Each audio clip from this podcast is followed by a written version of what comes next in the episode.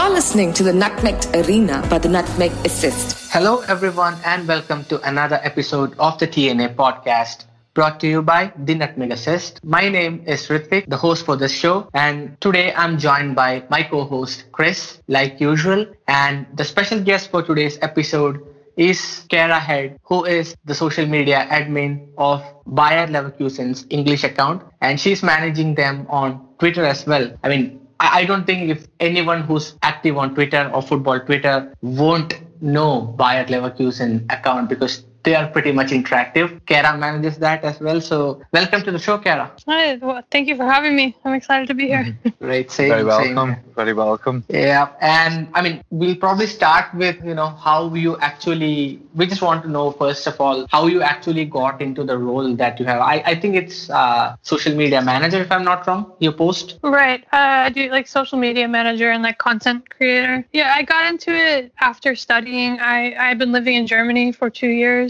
and um, when I was moving back to the U.S., I was kind of looking for a role um, related to the German language, so I wouldn't forget like everything that I just learned. And I came across this job posting, and it just happened to kind of be the perfect combination of all the things that I'm good at and interested in. Um, I studied like media production in German uh, at the university, and I played soccer, football growing up um, from like the age of four to like 17, I guess. Um, it was like my whole life. As, as a child, um, and so yeah, it was just this really weird, perfect combination of everything. All right.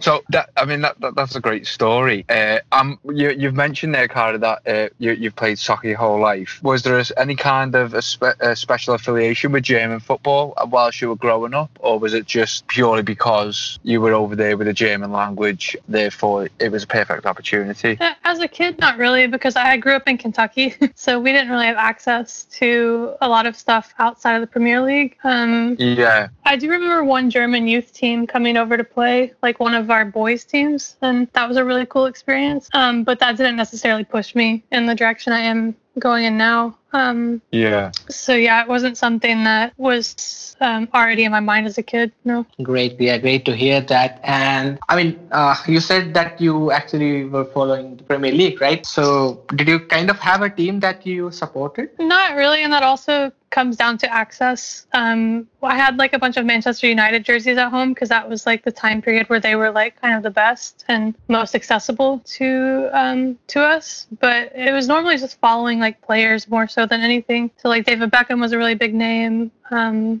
I think Barcelona had a lot of big players at the time. Um, and so it's just kind of taking what you can get. But we didn't have like, at least in my house, in my community, we didn't have regular like programming of um, like European matches. Yeah, great, great. I mean, when you mentioned Manchester United, uh, there's a little sour grapes right here because I support Liverpool.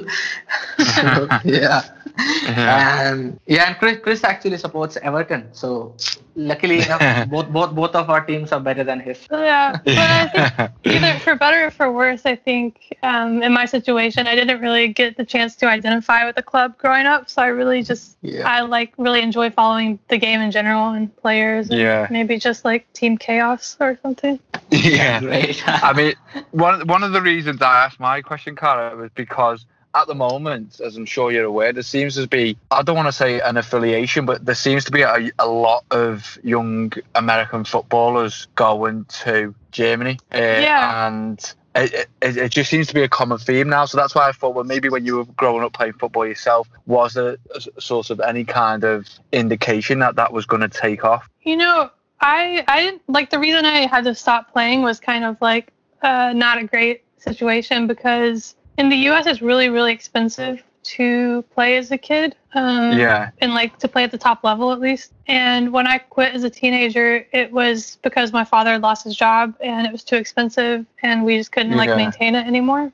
And um, I think after that, I just kind of like shut off the sport for like uh, a few years because I just was really upset about it and just like the youth culture that existed at the time. And so it was hard to be optimistic, I think, because it was difficult to foresee that we would have opportunities like that. Um, but it, so it's really cool to see now. Obviously, it's like uh, it's like night and day to when I was playing. Um, To Yeah. see people having these like big opportunities. Um, I do think for the most part, most of these guys need dual citizenship though. Um, like the guys who get the opportunity to do it between like 16 and 18. I think like like Pulisic, for example, has a European passport, so most of them are able to go that way. I don't know if it's like a fully open path for anyone yet, and it's still mostly Yeah. like male male players, for example. Yeah, well, I, I mean, I, yeah, I Yeah. suppose. I mean, just sticking predominantly mate, to the to the, the male game at the moment. I mean, I suppose your your Jurgen Klinsmann being manager of the America also helped. Uh, Yeah, because that was a big part of his strategy. Yeah. So yeah, I was just, I was just really keen to keen to know. It, it was something that sh- that has um, struck me recently. Just the amount of American players or players from that area. I know uh, Alphonso Davies is Canadian, but still that side of the world. Obviously, finding a feet in Germany probably a lot more successfully than any other European country uh, at the moment. So I just thought, w- was there any indication for when you when you were growing up yourself? Whether that was always going to happen, it's just it's great for American football. Uh, Yeah, it's massive. great for I think yeah, it's Yeah, I don't think it's something that I would have predicted because not that things were totally dire, but it just felt like another world that those kinds of things. So to see that happening now is like um, a bit of a shock and in a good way. Yeah, yeah. Yeah, exactly. And uh, Kara, since you already answered uh, one of, I mean, we have a Patreon question for you, but since you already answered one of them, uh, I, I'd just like to get into the other two as well.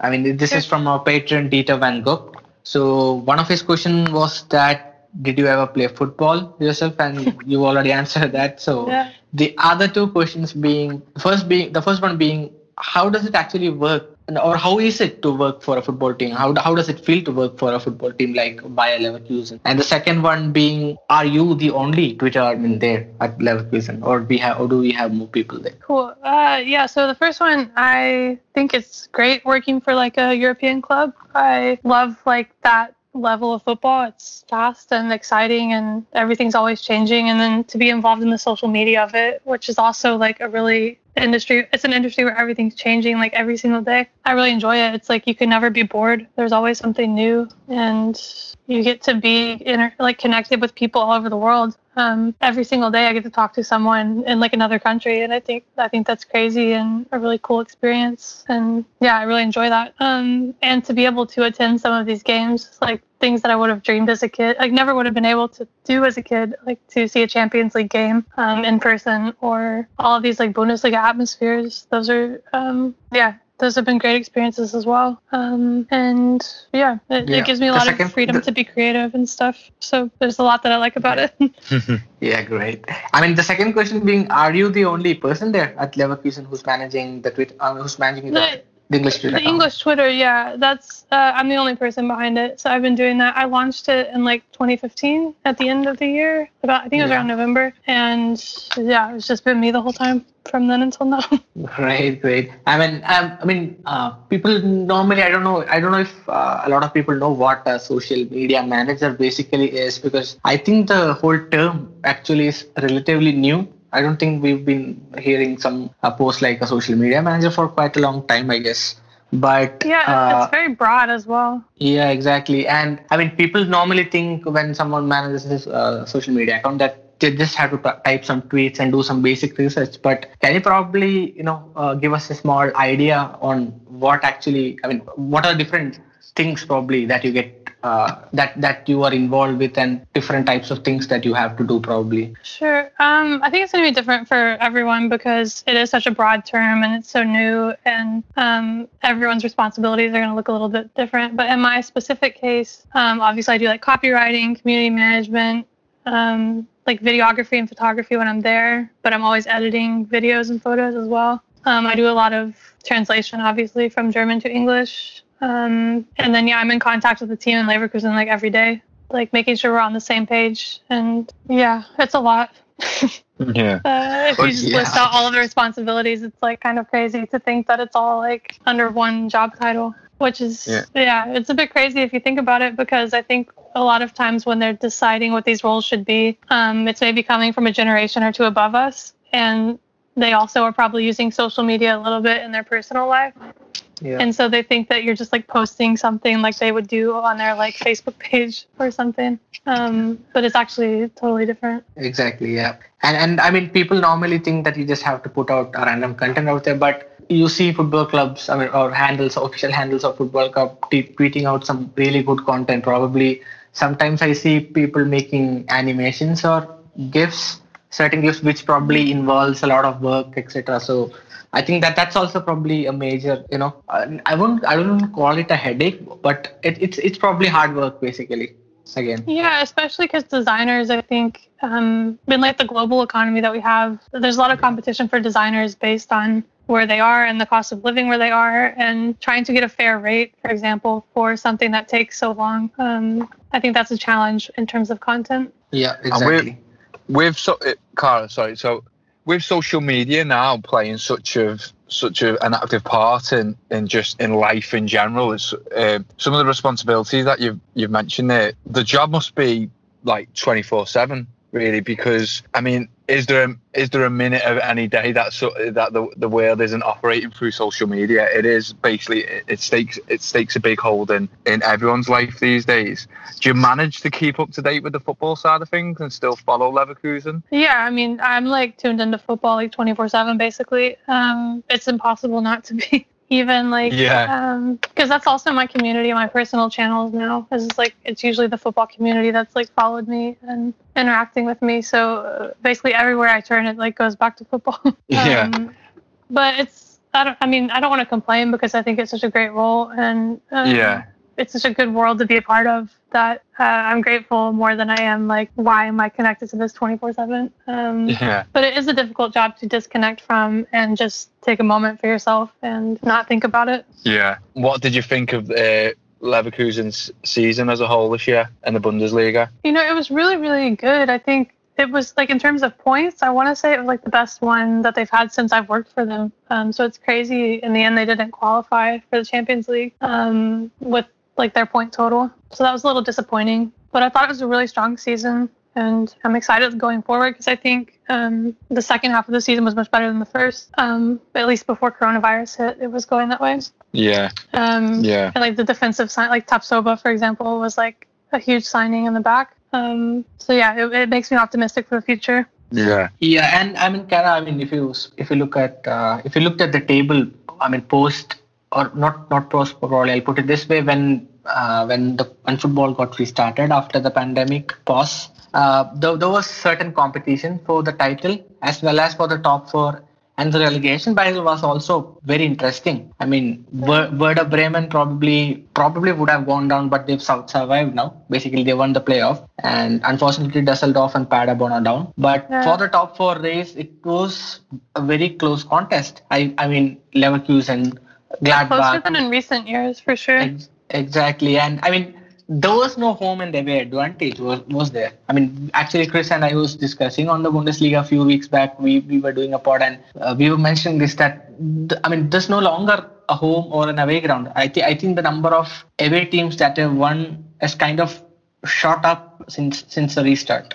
Yeah, So- it kind of changed everything a little bit. Um, obviously, it was a huge event, but it would have been interesting to see how the season would have finished if things had continued as they were up until like mid March, because I think things were so crazy, and um, I think the fans, especially in the Bundesliga, make the biggest difference. Exactly. Um, yeah. Yeah. so it's just like a totally different energy. And yeah, I don't know. It's like if you saw the Pokal final, for example, um, it was really unfortunate for that to take place without fans because I think when you have these like big teams um, versus I don't know when there's an underdog and um, a big team, it's the fans will make a big difference in those games. Yeah, Um, exactly. and Yeah. the underdog has a bigger chance when they have their fans behind them and stuff. And so to watch a final without that, um, not only in the Pokal but in other leagues and competitions as well, Yeah. um, it's difficult because you're just like I don't know, it, it's something big is missing. like Yeah. trying to complete a puzzle without some of the pieces. Yeah, and how how do you think? I mean, G- Germany was the, the first country back out the major out the major leagues to get football restarted again. How do you think Germany as a country, or sorry, how do, how do you think Bundesliga? How do you think the Bundesliga as a whole uh, handled that? Handled getting football back in place and and bringing it and bringing it back without the fans. Well, I think that German society just speaks a lot to it. It's it's a society that's very evidence based. People trust information. Um, they're like very united, and um, I think they're just a society that tries to work for the best of everyone. And so they have a good structure and um, maybe things are not as divisive there as you see in the US or like even in the UK sometimes. Um, Yeah. and they're more responsible, I think, with their information. Like in the US, there can be like hate speech and misinformation on like major news networks, and um, you just don't see that uh, in a lot of other places.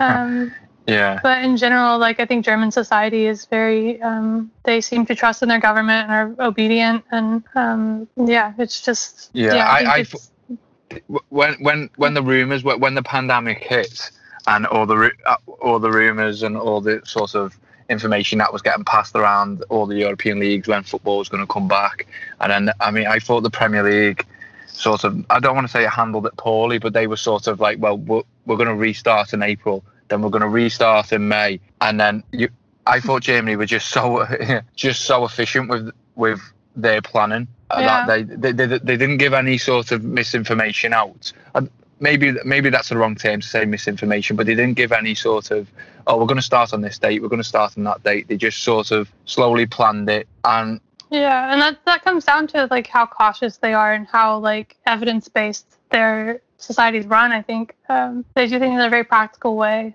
and yeah, yeah, it's just I think it's just a difference in how the leadership and the people, um, the relationship between the two. yeah, yeah, Yeah, and and Kara, I guess I think uh, probably the interactions on social media, especially Twitter, might have you know gone up by numbers during that whole pause. I mean, probably, I mean, from personal point of view, for you, probably you'd have to you know try something different because there are no games, so you'll have to probably you know think of creating new content, how to get interactive with fans more and more. So.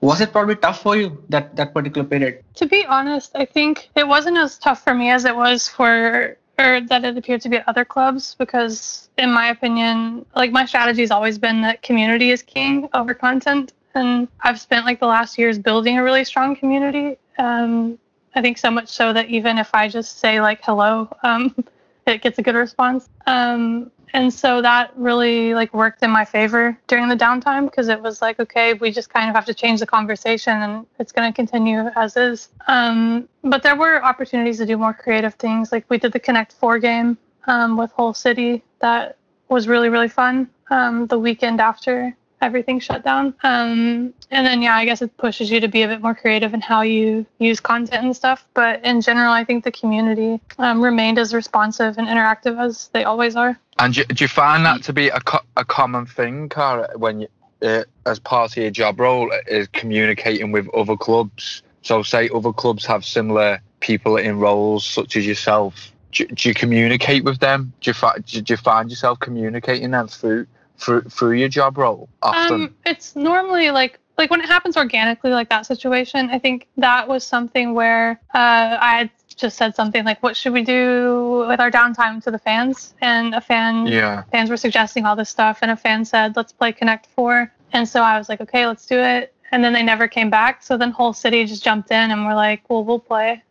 and then it just turned into this big thing, like really organically. Um, and I think those are really important. Um, I don't think like you want to still look authentic, and it's hard to look authentic when you are planning these sorts of things with clubs all the time yeah, um, because it looks orchestrated and not genuine. And so that's not a big part of our strategy unless um, I think obviously if we're playing international teams in the Champions League or Europa League or something, that's a big opportunity to um, have some fun interactions. But I wouldn't say it's something that we actively try to orchestrate. yeah, yeah, Yeah, and, and I mean, I mean, if you put you, you just mentioned that there, right? I mean, if you just put a hello from the official handle, you see a lot of interactions down there.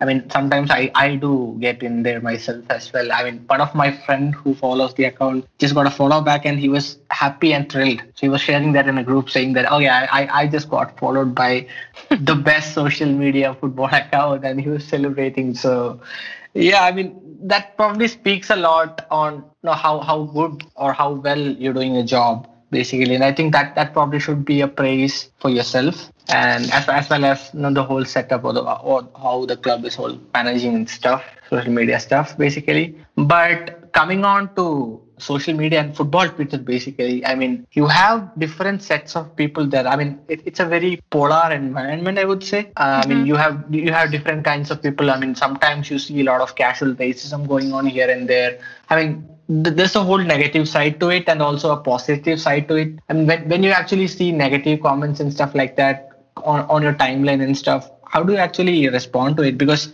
as a human being or as I mean, as person yourself, it's probably sometimes a little hard to, you know, uh, control your emotions at times and probably not respond. But how, how do you manage all those stuff? Um, I think thankfully most of the interactions that I see are positive, and those like far outweigh the negative ones. And I think I come from a place where I am like lucky enough to be like mentally in a good place. So I, um, it's not something that I really struggle with the negativity. I just kind of, I don't know, keep going and um, try to focus on the positive because that's um, what's going to be rewarding. Focusing on the negativity doesn't help anyone. Um, and so it's mostly just kind of amplifying the positive and not giving attention to things that don't deserve it. Yeah, exactly. I mean, I mean, like I said, like, uh, I mean, there's been a lot going on probably in the last three months. Not not just football wise. I mean, the whole uh, George Floyd thing, Black Lives Matter. I mean, it, it's probably one of the biggest moments probably that's that's happened in probably I don't know probably the last ten years or so. I, I would say maybe because it caused such a huge outrage, and you see even football players out there, you know, rightfully giving their you know support to all this stuff because that that that's probably the right thing to do and i mean there are times when you see social media having difference of opinions on this and all but yeah like you said like you said i mean sometimes you do have to manage the manage the stuff and stuff and all but I, again coming on to maybe uh, football a bit i mean you talked about leverkusen obviously and how uh, the bundesliga has been this season but I mean, I just want to bring Schalke into this mix. I mean, when Okay. when when Bundesliga restarted, they were probably a contender for the, the top four, a European spot, but they kind of slipped away so much under David Wagner. I, I I really don't know what happened out there, and suddenly it looks like there's a huge mess there. So, do, I mean, what's your whole take I on mean- Schalke's season, basically? Yeah, the whole season. I'm not super informed on like everything going on at Schalke, and I can only really speak to my opinion. But I do think that every club has had to deal with, um, like in Germany, outside of Germany, uh, every club's had different such like responses to the coronavirus and different um, financial burdens and. Um, yeah, everyone's had different kind of burdens in general, not only financial, and I think it's a lot to deal with. And um, some clubs have had bigger problems than others. And I think in Schalke's case, it seems that they've maybe had a lot more to deal with than some of the others. And maybe that's like overflowed to the pitch a bit. But yeah, I don't know. It's difficult to say because it's such a unique situation that we've not seen like in our lifetimes where um, the like whole world shuts down as it did. Um, and so it's hard to really speak to why some teams like were able to manage it and why some took like such a big downturn. Yeah, true, true. That's true. Yeah. And maybe mo- moving on from this particular topic now, uh, you, you you are actually one of one of the women representatives in football. I would say. I mean, football probably a few years back might have been kind of a male-dominated, uh, what do you say, industry or something? Because I would say it's definitely still male dominated.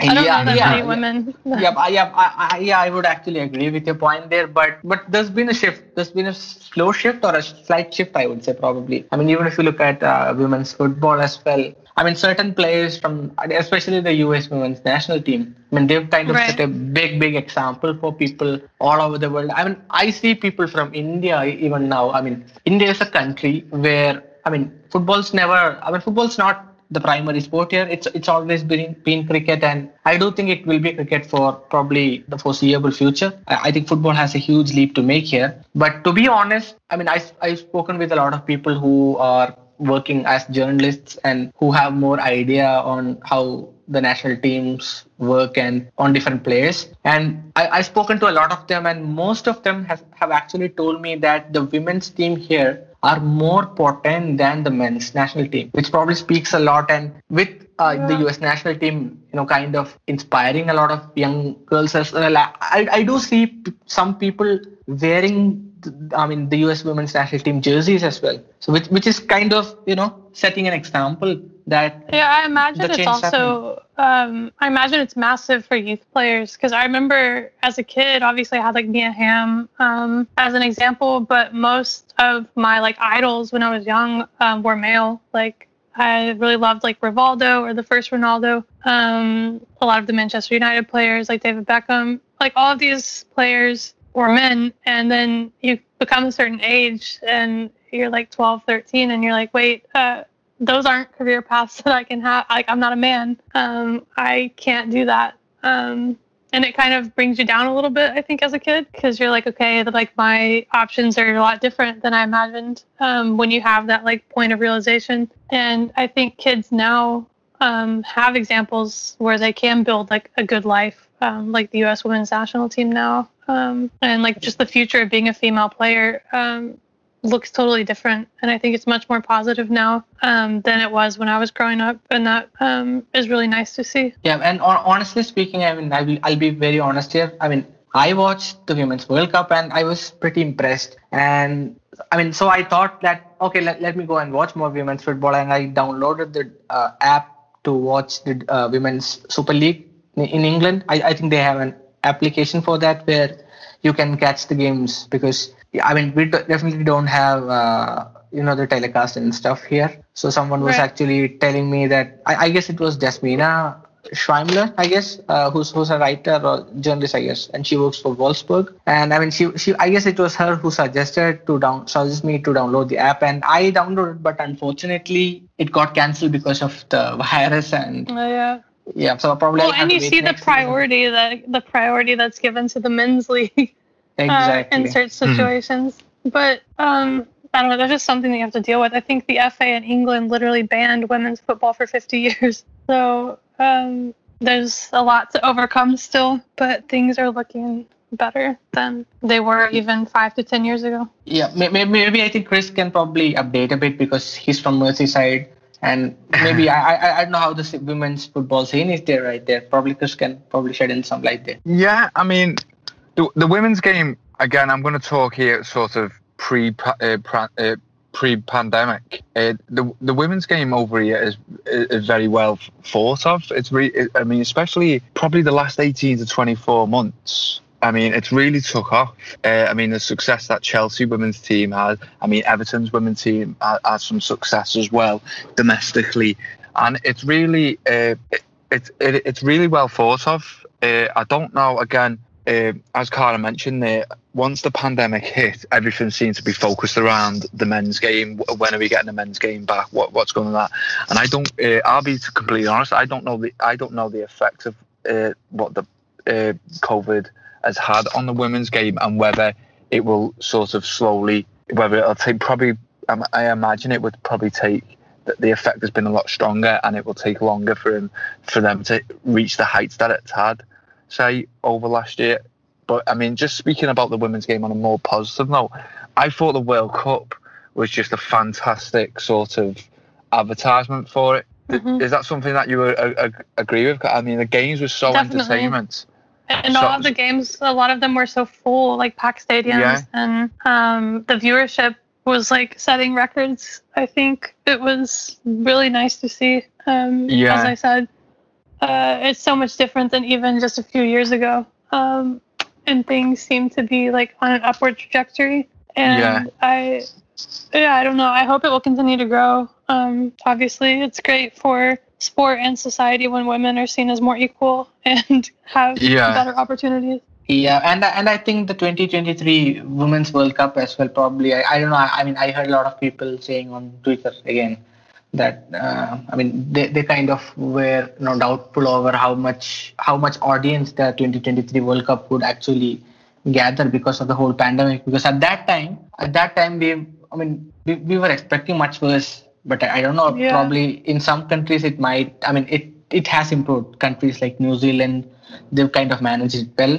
but uh, and and eventually it's Australia and New Zealand I think who won the bid. I mean Brazil was there yeah. in the mix as well, and it, it would have been huge for Brazil had they actually won the rights to host the tournament. But I mean in a way Australia and New Zealand is is also a good choice because that probably might gather more support from the Asia Oceania region because I think uh, from from Asia, probably from India, if, if you get a lot of people following women's football, I, I think that that that would probably help the sport grow Yeah. much more. Because and you have talents coming from those regions more and more now as well. exactly. Um, so I don't know. I think that just proves that the women's game has a place like all over the world. It doesn't just have to be in like a traditional like football environment like Brazil. Um, it can be in newer places as well. Um, it exactly. I- just I kind think- of shows that the game is welcome everywhere. Yeah, I, I, mean, Jap- Japan has done a pretty good job there. I mean, in terms of football, even even if it's a women's sport or a Mhm. men's sport, I mean, they've been kind of creating a, a football culture there since uh, early 2000s, and they kind of did well in both departments. And I think now it's up to the other countries to probably you know match them. I mean, from, just from the Asia Asia region, I would say, and in in India also, I guess we rarely see an Indian player, you know, move abroad and play. And I, I think uh, one of our biggest football legends is a guy called Baichung Bhutia. He's one of the biggest legends, and he's actually played for Bury in uh, England. But he, he didn't click there, and he had to immediately return back to India. And the men's national team goalkeeper Gurpreet Singh Sandhu, he's played for. I, I mean, he's played in Norway, the second division in Norway, and then again he's he's come back to India. So when and and also Sunil Chhetri, who's probably uh, arguably the best Indian footballer ever, he went to Sporting Lisbon and he played for the B team there, didn't succeed. Went to Kansas City in, in the US in the MLS. Again, not not not a huge impact there. Again, he returned back to India. But you look at the women. I mean, we have uh, the national team goalkeeper here, Aditi Chauhan. She actually was doing her studies in England, and she got a chance to play for West Ham, West Ham women. So that that, that was probably a big break. And recently, one of our best players, or, or our best player, India's best women's player, Bala Devi, she actually got an offer from Rangers. She she signed for them and played a few games. Unfortunately, again due to the pandemic, her contract got cancelled. So that that that's Yeah. probably a shame. That that's exactly. I mean that that's that's something I probably want to bring up as well. You see But I think men's- that like I think that like also speaks while you're on this to speak to a bigger point. When we really want the women's game to grow as well, we have to make it so women aren't just like signing contracts next to something else that they're doing. Like you have women pursuing degrees or working full-time jobs uh, exactly yeah. and doing all these other things to sustain their football career and um, that shouldn't be happening i mean imagine a man playing for barcelona had to like go work a job a different job like the first half of the day it's, Yeah, uh, exactly. it's crazy Yeah. like the things that you're expected to do as a woman to try to succeed in the sport um, I mean, all of my peers who went on to play like professionally um, had to have like two or three sources of income just to be able to like sustain their career, and that's just that's not right in a sport that should make so much money eventually. Yeah. When uh, when Antonio Conte left the Chelsea job, uh, and before Maurizio Sarri took the job, uh, it was quoted Emma Hayes, who has been a very successful Chelsea manager. It was Mm. quoted that she wanted to apply for the Chelsea job at the time to actually be head coach of Chelsea males team. And there was some there was some proper discussions in, in the English media, as you can imagine, as to whether this should be allowed or whether it would be good for the game, etc. Now, gi- given the way, given how successful she was with the with the women's team, her resume and a CV would have been more than applicable to actually apply for the Chelsea job. Is that something that you would like to see in the future? Women getting involved in the men's game? Yeah, I mean, why not? And also, if these clubs are willing to take risks and spend like tens of millions of dollars on coaches who don't prove to be successful, why would they not take a chance Yeah. um, on a woman? Um, I mean, look how many chances Mourinho has been given. uh, to earn like so much money and which is fine he has like a successful background but i don't see why women um, shouldn't be given similar opportunities and similar chances Yeah. Do you And not think? not- it, oh, sorry. Go on. Go on. And i just said it's not something that's even exclusive to football if you look at like the entertainment industry um, like female directors are given far less opportunities than um, their male counterparts and it's just something that needs to change on like every level um, Yeah. I think football is a great opportunity to be an example of what that could look like, but Yeah. um, there's still such a not- long way to go. Yeah, yeah. Do you not think the women getting involved in men's game though would be a detriment to the women's game? No, I don't think so. If anything, it would be um, it would show that they're the same game. I think a lot of times Yeah. I see men trying to make the argument that the women's game is different or slower or whatever. Um, but at the end of the day, it's the same tactics, it's the same same rules, same uh, path to get a coaching license. Um, there's no reason why, like they, I mean, men coach in the women's game, and it's not an issue. Yeah. Um, I see no reason why someday that it couldn't be more of like a just a thing A that mix. you do. Yeah, I'm actually see. In an idea, what, what I would love to see, and I know they are doing it last year, is I would love the women's game all around the world. Maybe you can uh, mention it a bit better than what I could say in Germany. I'm, I'm sure it's going to happen in America.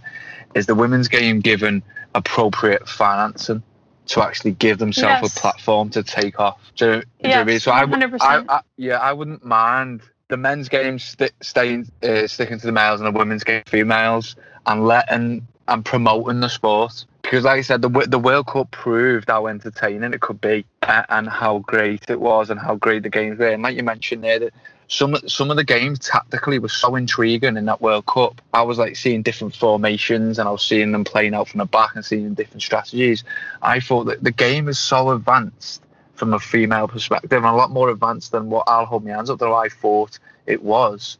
I thought this game could, given the right financing and given the right advertisement, the, the the female side of the game could really take off around the world. Yeah.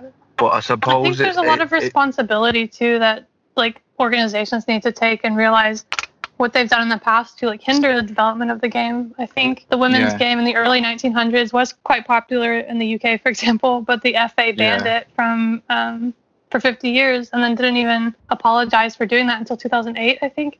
Um, and then now, like the game continues to be severely underfunded, and um, just so many hurdles that the women's game has had to face um, that the men have never really had to. Um, Yeah. And I don't know. I think they're like people who will argue like, oh, the women's game doesn't deserve special treatment; it should grow organically. But there are so many parts of the women's game that has been hindered, um, like for the sake of the men to to enhance the men's Yeah. game.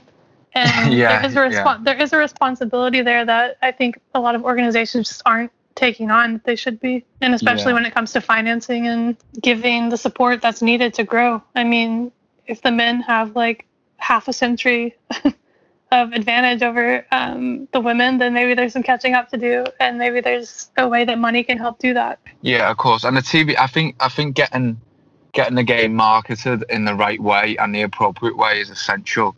I mean, we live in an we live in an era now where TV money is vital, not only to the Mhm. males game, to to various sports.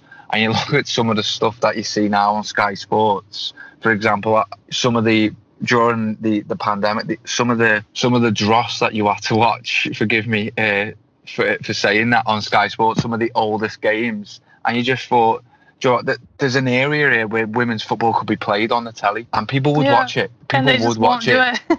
Yeah, and it just doesn't seem to be seem to be there. I mean, there, there was a game that I was watching uh, during lockdown, and I thought, how's this even on the telly now? And then I was thinking of the games that, that they could have put on from the World Cup. And don't get me wrong, the Sky might have not had the contract, etc. And I, I know- there's sort of always sort of legal matters and things like that. But you saw a lot of clubs doing this too, though. but yeah, yeah. And I just thought that clubs so, were that- playing like their historic matches, and it's like, why would you not promote your women's team during this time? Yeah. you have that plenty of space to do that. Yeah, exactly, exactly. And I thought, yeah, but not only on uh, satellite TV, but um all areas of TV. There was th- th- there's areas f- for the women's sports, uh, not just sports, but uh, sorry, not just football, but women's sports to be played on.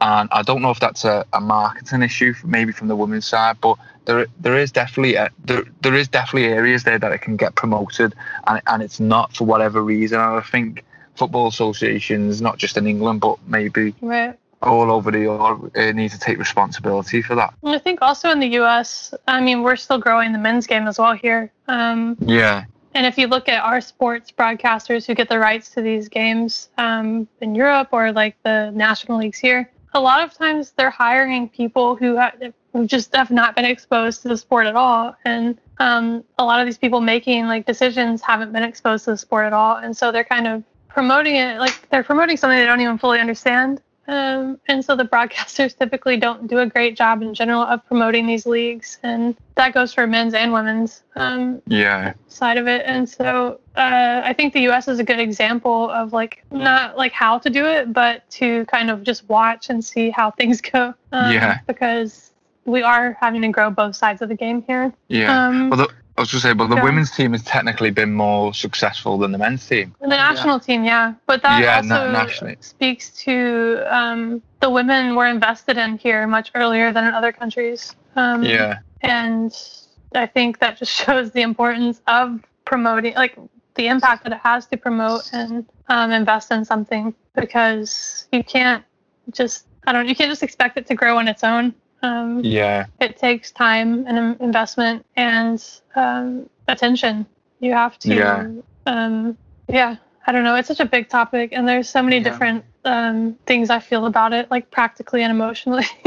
Yeah. Uh, It- it- the- and it's not- It's not just from a professional. I mean, we're, we're, what we- Ri- Rithwik's brought up as well, and yourself. I mean, we're talking predominantly here from a professional side of it, or sorry, at the top end of the game. We're talking. I mean, I've got two little girls myself, and I'm I'm looking to that to get them into football, and especially my youngest one because she's a real live wire and she's got loads of energy, and I wanted to burn as much energy out as possible. Yeah. So uh, I'm looking to get her involved in football now. I see. I can only talk about my area in Liverpool uh, more than sorry against city, against cities around Europe. But I mean, it is quite good here from what they're seen to be doing at, at a young age. I mean, they do. They're trying to get girls involved from from as uh, as an early age as three. Which I think is which I think is great. It's certainly a step in the right direction. I mean, is that again? I, I imagine America being the same, or or am I wrong on that? Yeah, well, that was even true when I was a kid. Um, and I do think that's true for girls and boys. Like every little kid basically probably played the sport at some point um, because it's one of the first like team sports that you have access to.